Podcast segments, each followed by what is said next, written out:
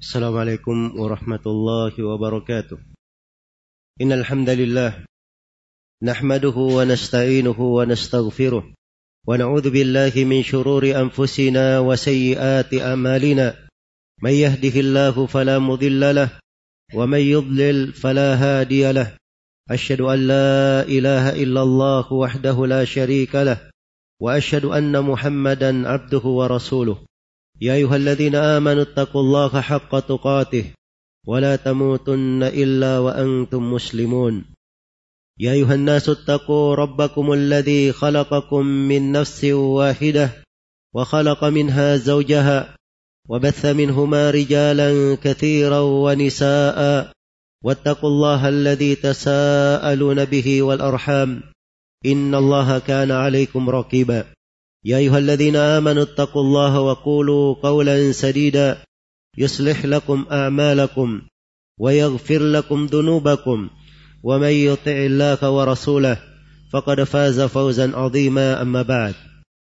فإن أصدق الحديث كتاب الله وخير الهدي هدي محمد صلى الله عليه وسلم وشر الأمور محدثاتها فإن كل محدثة بدعة وكل بدعة ضلالة وكل ضلالة في النار معاشر المسلمين جماعة جمعة رحمني ورحمكم الله diriwayatkan oleh Imam Al-Bukhari rahimahullah dari sahabat Sahal bin Sa'ad As-Sa'idi radhiyallahu anhuma. Beliau berkata bahwa Rasulullah sallallahu alaihi wasallam bersabda, "Wa innamal a'malu bil khawatim." Sesungguhnya amalan-amalan itu tergantung pada penutupnya. Dalam hadis yang mulia ini, Rasulullah Shallallahu Alaihi Wasallam mengingatkan tentang kedudukan amalan bahwa amalan itu ditentukan oleh al-khawatim apa-apa yang menutupnya ujung dan akhir dari amalan tersebut.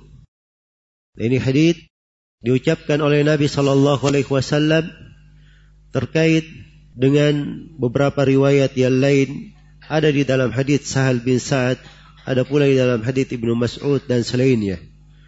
Bahwa kadang seorang beramal dengan amalan penduduk sorga tidak ada jarak antara dia dan sorga kecuali sehasta saja. Kemudian di akhir dari perkaranya dia beramal dengan amalan penduduk neraka kemudian dia masuk ke dalam neraka. Demikian pula sebaliknya seorang beramal dengan amalan penduduk neraka hingga tiada jarak antara dia dan neraka kecuali sehasta saja. Kemudian dia tutup amalannya, kehidupannya dengan amalan penduduk sorga. Ia masuk ke dalam sorga tersebut. Maka amalan tergantung pada apa yang menutupnya. Hari ini kita berada di Jumat yang terakhir di bulan Ramadan ini, di tahun ini. Kita tidak tahu apakah pada tahun mendatang kita masih berjumpa dengan Ramadan atau tidak. Akan tetapi kewajiban kita sepanjang Allah Subhanahu wa taala masih memberikan saat-saat berharga untuk kita semua di akhir Ramadan ini adalah memperbaik dari penutup amalan kita, mempercantik dari ibadah kepada Allah Subhanahu wa taala di dalam mengakhiri tugas-tugas dan kewajiban serta ibadah-ibadah kita di dalam bulan yang agung ini. Rasulullah sallallahu alaihi wasallam telah diperintah oleh Allah Subhanahu wa taala dengan perintah yang agung di dalam menutup kehidupannya. Diriwayatkan hal tersebut di dalam riwayat Al-Bukhari ketika Umar ibn Al-Khattab bertanya kepada Ibnu Abbas, bertanya kepada para sahabat, tentang tafsir ayat Idza jaa nasrullahi wal fath wa ra'aita an-nasa yadkhuluna fi dinillahi afwaja fasabbih bihamdi rabbika wastaghfir innahu kana maka para sahabat ketika ditanya tentang mana ayat ini mereka berkata bahwa ini ayat kita diperintah di dalamnya bertasbih memuji Allah dan beristighfar maka ketika Ibnu Abbas ditanya tentang ayat, beliau berkata, ayat ini atau surah ini adalah pertanda bahwa ajal Rasulullah Sallallahu Alaihi Wasallam telah dekat. Maka Allah Subhanahu wa taala perintah kepada nabinya apabila kemenangan telah datang, pertolongan Allah dan kemenangan telah datang. Dan engkau melihat manusia berbondong-bondong masuk ke dalam agama ini, maka itu adalah pertanda ajalmu telah dekat. Karena itu, fasabbih bihamdi rabbika wastaghfir. Bertasbihlah engkau dengan memuji Allah Subhanahu wa taala dan selalulah beristighfar. Boleh diperintah dengan dua hal. Tasbih dibarengi dengan alhamd, memuji Allah Subhanahu wa taala dan diperintah untuk beristighfar. Ini ada dua adalah dua hal yang agung dari pokok kehidupan seorang hamba yang harusnya dia tutup kehidupannya, dia tutup seluruh amalannya dengan hal tersebut. Yang pertama adalah dia bertasbih kepada Allah Subhanahu wa taala. Dan tasbih Artinya dia mensucikan Allah Subhanahu wa taala dari segala yang tidak layak. Dan ini mencakup seluruh perkara agama. Paling pokoknya masuk di dalamnya pembahasan tauhid di mana seseorang itu wajib memurnikan ibadahnya hanya untuk Allah Subhanahu wa taala, membersihkan seluruh amalannya dari segala noda kesyirikan dan ia selalu menjaga kesucian dan kebesaran Allah Subhanahu wa taala di segala keadaan. Maka ini apabila dia pelihara dan dia jaga, selalu dia bertasbih, memuji Allah Subhanahu wa taala, maka itu tampak pada amalan-amalannya. Karena itu tasbih kadang diartikan dengan makna ia melakukan salat kepada Allah Subhanahu wa taala. Kadang tasbih diartikan dengan dia mengagungkan dan memuji Allah, diartikan dengan membaca zikir. Dan Nabi sallallahu alaihi wasallam ketika ayat ini turun maka beliau membaca di doa rukuk dan sujudnya subhanakallahumma rabbana wa bihamdika allahumma gfirli maha suci engkau ya Allah dan segala puji hanya untukmu. Ya Allah ampunilah aku. Maka ini adalah penerapan dari perintah Allah subhanahu wa ta'ala kepada nabinya beliau membaca doa yang agung ini di dalam sujud dan rukuk beliau. Maka perhatikan dari mana yang agung ini. Di akhir dari bulan yang berberkah ini kita selalu bertasbih dan memuji Allah Subhanahu wa taala. Dan alhamd adalah memuji Allah Subhanahu wa taala dengan kesempurnaan disertai dengan kecintaan dan pengagungan kepada Allah Subhanahu wa taala. Maka dia membesarkan Allah disertai dengan memujinya dengan penuh pengagungan kepadanya penuh kecintaan kepadanya dan itulah ciri seorang hamba yang akan dimudahkan untuknya husnul khatimah. Sebab penutup yang baik dari kehidupan dunia ini adalah siapa yang kuat di atas tauhid, baik di dalam memahami makna la ilaha illallah, meyakini dan menerapkannya. Dan itulah yang akan dimudahkan dengan husnul khatimah. Rasulullah sallallahu alaihi wasallam bersabda, "Man kana akhir kalamihi la ilaha illallah, dakhala al-jannah." Siapa yang akhir ucapannya la ilaha illallah, maka dia akan masuk ke dalam sorga. Dan ini diwarnai dengan tauhid. Dan pada hari kiamat, mereka yang selamat adalah orang-orang yang bersih hatinya. Yawma la yanfa'u malu wala banun illa man atallaha biqalbin salim. Hari tatkala tidak ada harta dan anak-anak yang bermanfaat kecuali siapa yang datang menghadap kepada Allah Subhanahu wa taala dengan hati yang selamat. Siapa yang datang menghadap kepada Allah Subhanahu wa taala dengan hati yang selamat.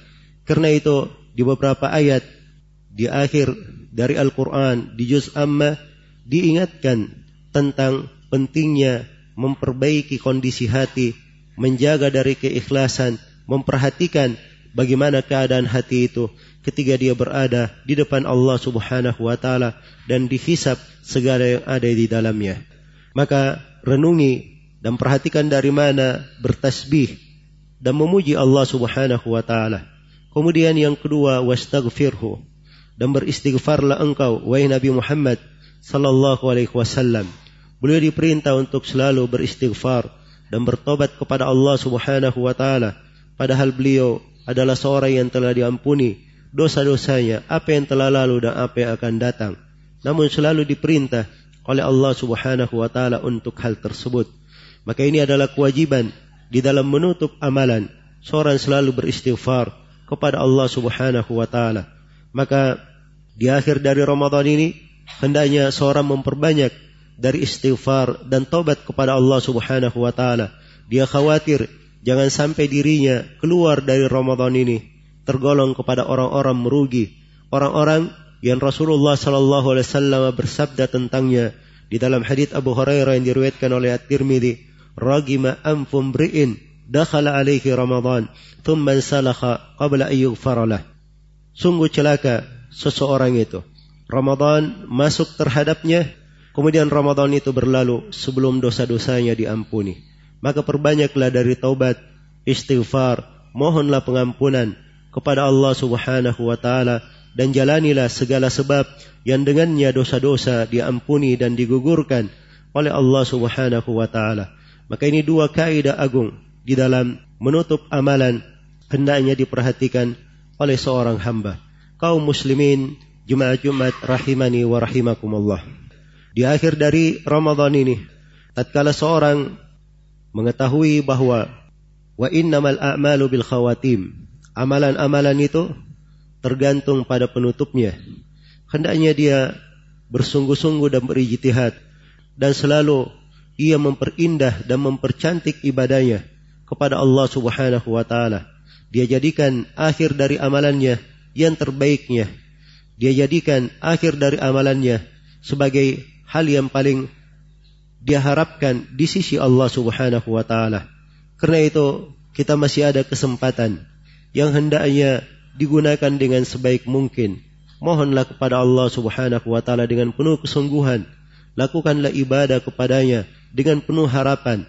Selalulah bermunajat, menadahkan tangan kepada Allah Subhanahu wa taala, memohon apa yang di sisinya dan renungilah bahwa dosa-dosa dan kesalahan yang telah berlalu di dalam lembaran-lembaran kehidupan ini adalah hal yang membinasakan dan kita semua perlu dari rahmat, anugerah dan ampunan Allah Subhanahu wa taala.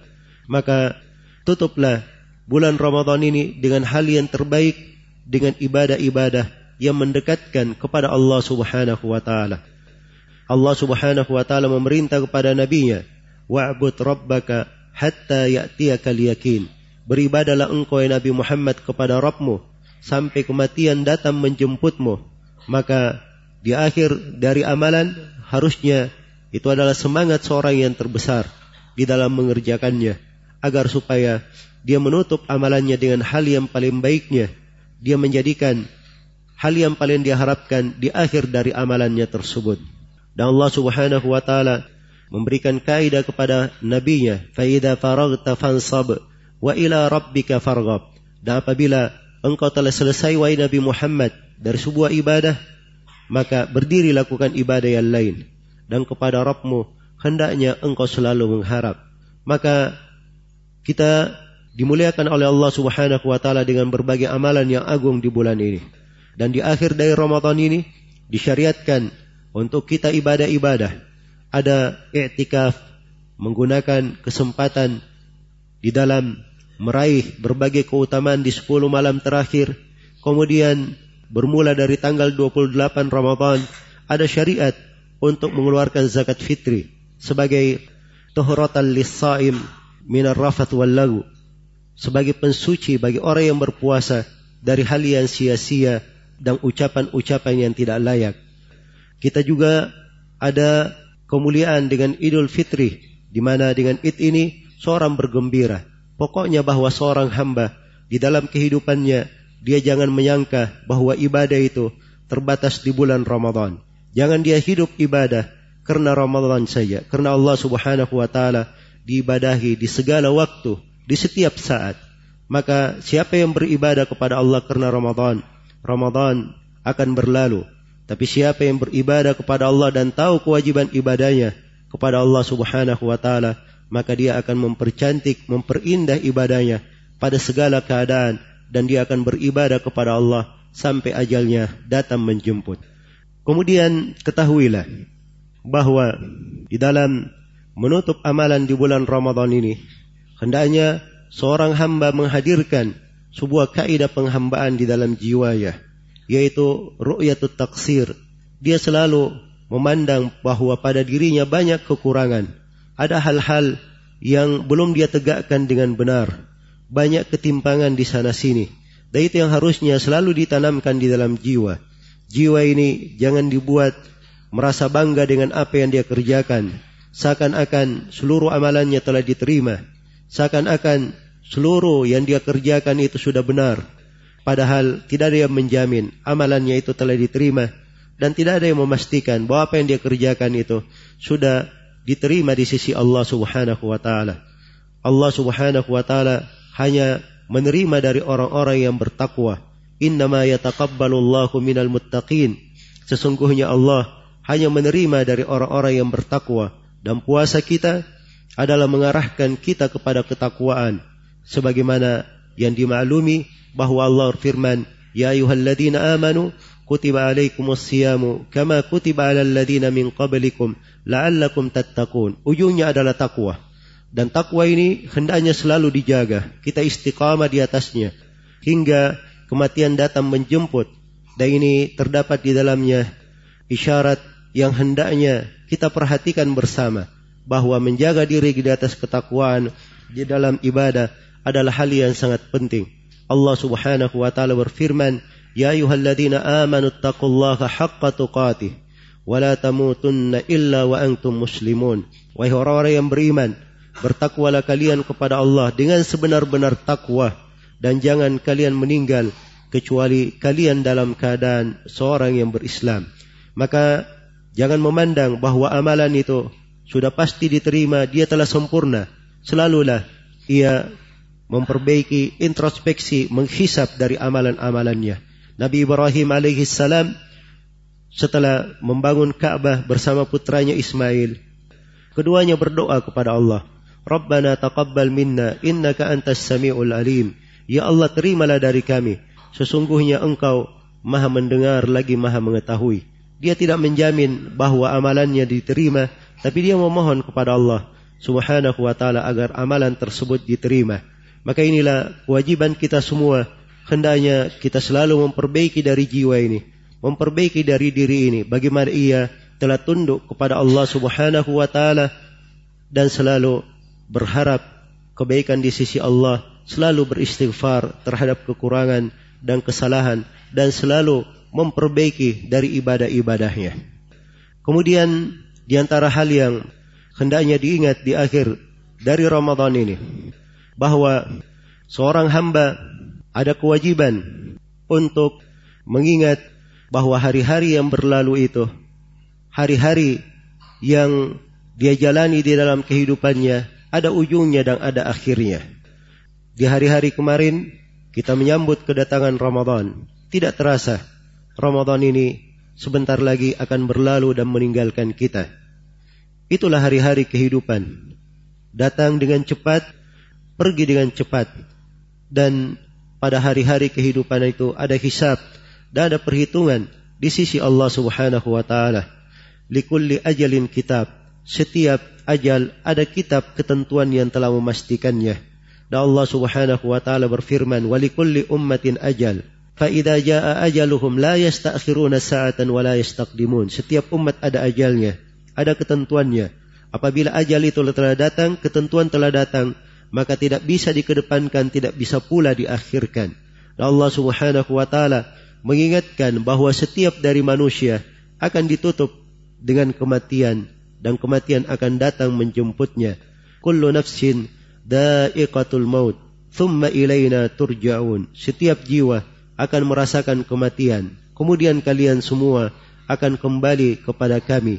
Dan Allah Subhanahu wa taala mengingatkan, "Ainama takunu yudrikkumul maut walau kuntum fi burujim musyayyada." Di mana pun kalian berada, kematian itu akan menjemput kalian walaupun kalian berada di benteng yang sangat kokoh.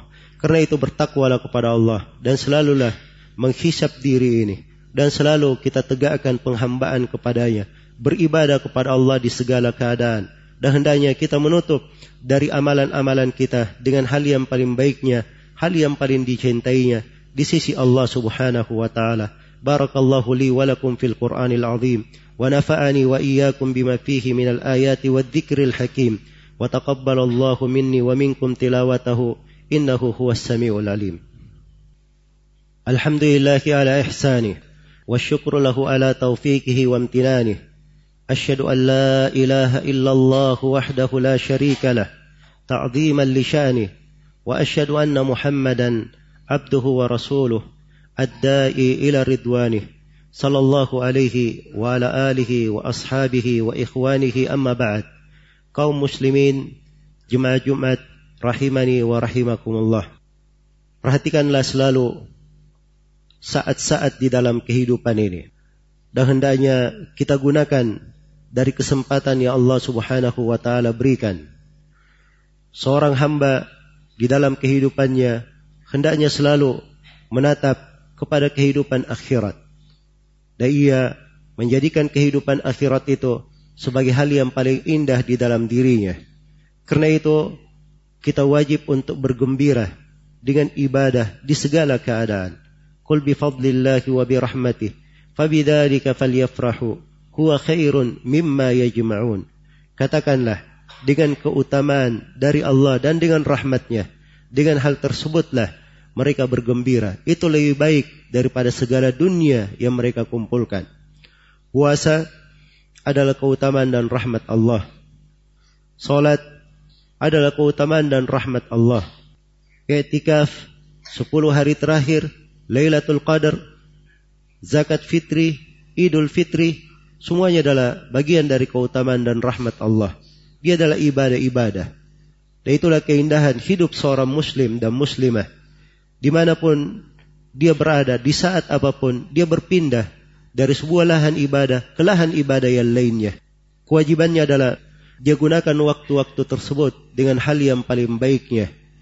Dia gunakan waktu-waktu tersebut dengan hal yang paling baiknya.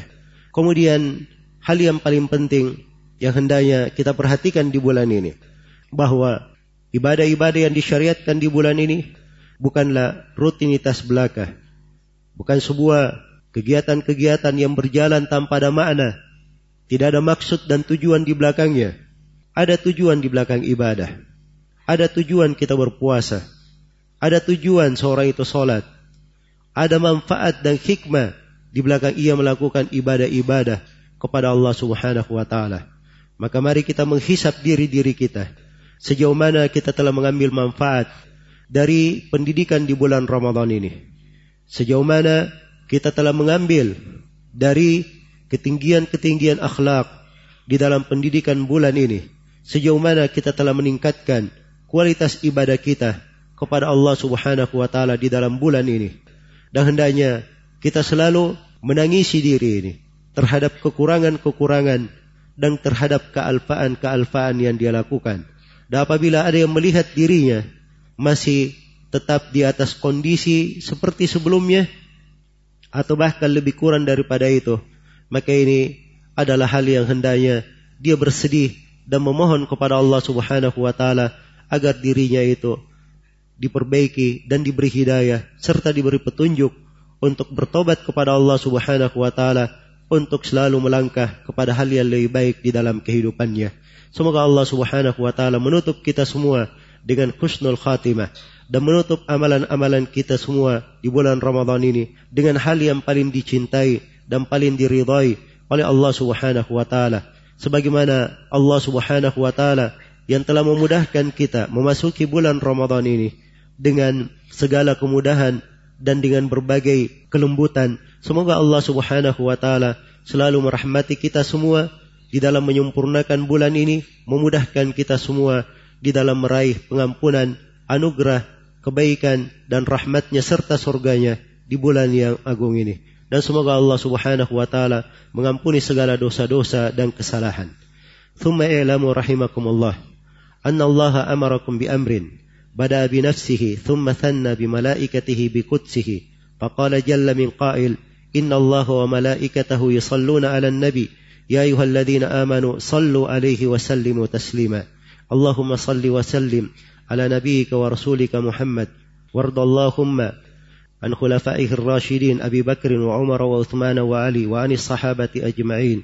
وأن معكم برحمتك وفضلك وجودك وإحسانك يا أرحم الراحمين.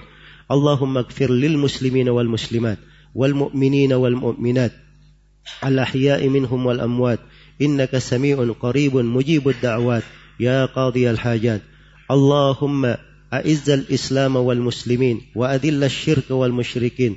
اللهم آمنا في أوطاننا وأصلح ولاة أمورنا واجعل ولايتنا فيما اتقاك وخافك يا أرحم الراحمين.